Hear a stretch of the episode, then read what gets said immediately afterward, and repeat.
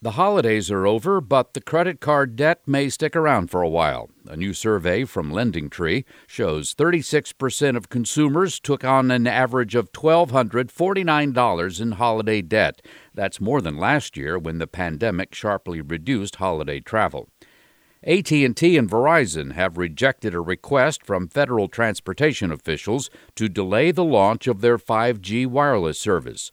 The Federal Aviation Administration wants more time to study what effect 5G's more powerful signals will have on aircraft communications. A team of international researchers has concluded that exposure to nitrogen dioxide may increase the risk of developing Alzheimer's disease.